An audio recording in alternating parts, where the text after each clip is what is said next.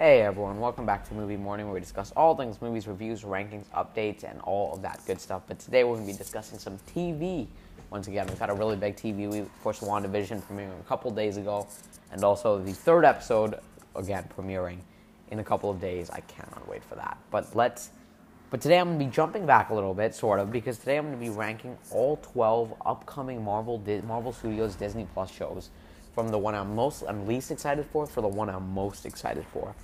Now, I was hoping to do this around the time the Disney Investors Day happened, nearly a month and a half ago now, I believe, December 7th or something. But unfortunately, I wasn't able to make that happen, which is really disappointing because now we've had WandaVision and I just kind of forgot to make this ranking. So now since WandaVision's already started, I feel like people are in the hype of like, you know, these MCU Disney Plus shows. So I'm to rank all 12 upcoming ones, of course, not including WandaVision because it's kind of already started, so it'd be unfair to rank it because I might put it a lot a lot higher now than I would have before because now I know a little bit, so I'm a little more intrigued. But wow, anyways, with that said, I'm just gonna get started ranking these all 12 upcoming Marvel Studios Disney Plus shows, not including WandaVision, as it's already premiered, from the one I'm least excited for to the one I'm most. So let's start off at number 12.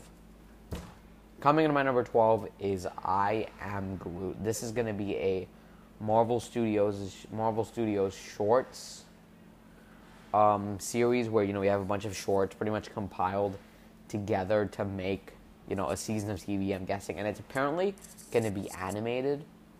I could be wrong about that, but all those things combined, I feel like this is going to be one that's going to be very much targeted towards really young audiences because it's animated, it's going to be shorts, and anything with shorts I feel like is so insignificant that I'm not too interested in. If it's a short film, yeah, I'll watch it. But if it's a bunch of shorts relating to something just made for children, like those get really annoying to me. I really don't like watching those. So, um, yeah, I'm not really too excited for this. I'm not a fan that they decided to make this show, but I mean, I guess I'll check it out. I'm pretty much gonna have to see. This is the one that I'm by far the least interested in. Actually, yeah, before we move on, I should also stress that this is projects, not necessarily just series, because some people would say those set of shorts aren't series. No, they would say that the Guardians of the Galaxy holiday special isn't technically a series.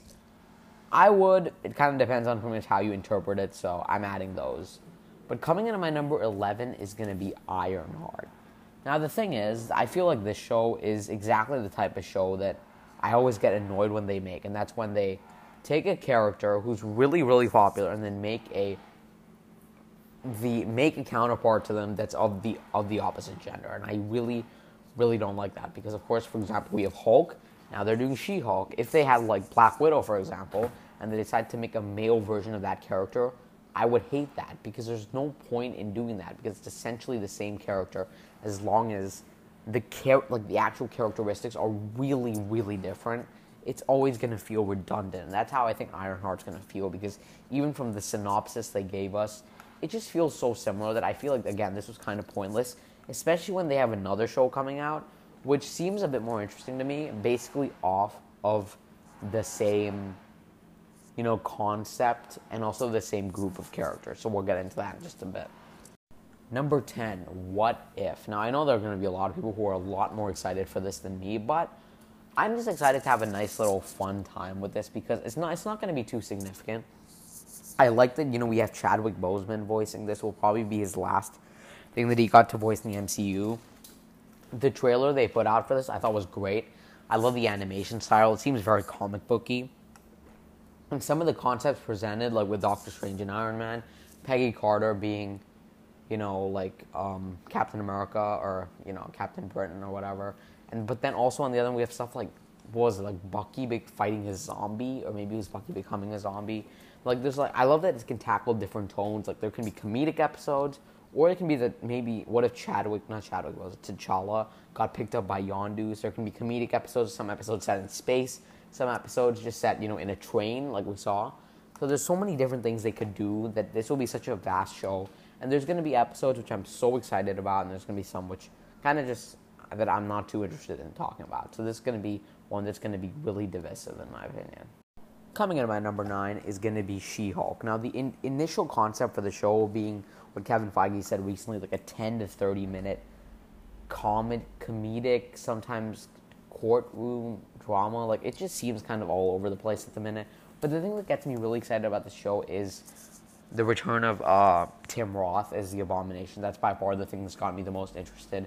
Also, the actress Tatiana Maslany. I'm not really too. I'm not really familiar with her at all, but I'm excited to see how they portray her character, and it's really just the character that I want to see how she's portrayed, especially being you know like the Hulk, but She Hulk I feel like is a little more distinct in terms of you know counterparts than most other counterparts. So that's why I'm excited to see this show. But there's a lot of things I'm worried about, like the blending of the tone.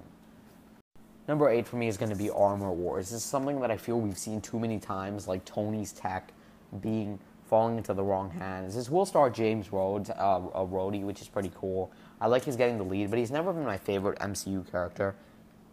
I might even like Terrence Howard more, and I know that's really rare to see, but like in certain situations, I prefer him. But at the same time, there's no way he would be not he would fit in an Iron Man suit, like just in terms of how his character, how he acts. But Armor Wars just seems like a more like a redundant show. I'm just happy Rhodey is getting his shine, and I think that finding the right, you know, like if they get like Justin Hammer in this, I think that would be really cool. But I hope they execute this without it feeling redundant.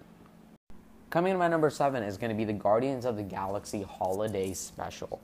Now, initially, I actually had this a bit higher.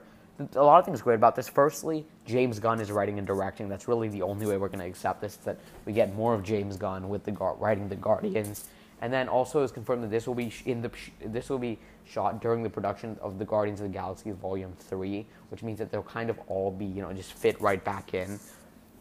They'll be shot in the middle of production. This is releasing in December 2022 because they said the Christmas before the Guardians of the Galaxy movie, which released in 2023. So this is releasing in 20 on in, on like probably around Christmas 2022. It's obvious obviously a play on the Star Wars Holiday Special, which to be honest with you, I've never seen. and I don't think I will because. Mm, but with the Guardians of the Galaxy, I'd really love to see this, and this could, this could be so much fun if they pull it off correctly. And I love that they're getting all the cast back, and this might be like one of the most just the one one of the things that doesn't matter, but would be just so fun to watch.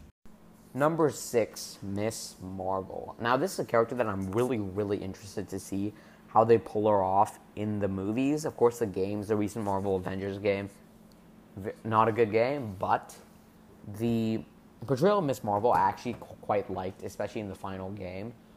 But I'm really excited to see how they got Tina in this role. Like the few clips we've seen with the actress Iman Vellani playing the role, I feel like she really fits into this high school feeling hero kind of idolizes Captain Marvel, but they're gonna use and but then she becomes her own hero. This could be a really fun journey, and I really love to see how they incorporate her into future movies like Captain Marvel too. And I think this could be one which kind of has a similar feeling to like the more teen movies like Spider-Man: Homecoming, but I hope they just don't dumb it down too much. As long as it's you know right at that perfect spot, I think this could be a show that everyone's gonna really love to watch. Really. Kicking off my top five is Secret Invasion. Actually, I'm to start off with the thing that's kind of holding this back from higher because it's one of my favorite stories of all time. I, I read it a couple years ago. It's magnificent. But the thing is, I just think that a lot of the story is more fit for a cinematic movie. But since they're doing a show, I'm happy enough. But just forgetting all that, I'm so excited for this. I absolutely love the story. I love that we're to get more of the Skrulls. I guess this is kind of the payoff for the end credits teaser of Spider-Man: Far From Home. I love that we're getting Ben Mendelsohn and Samuel L. Jackson and getting to properly interact in a whole movie.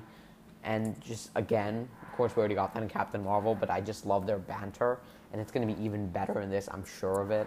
And I love that it's going to be like a little, like a bit of a psychological thriller, you know, with people invading Earth and you know, and just taking over all levels of humanity, whether it's Shield agents.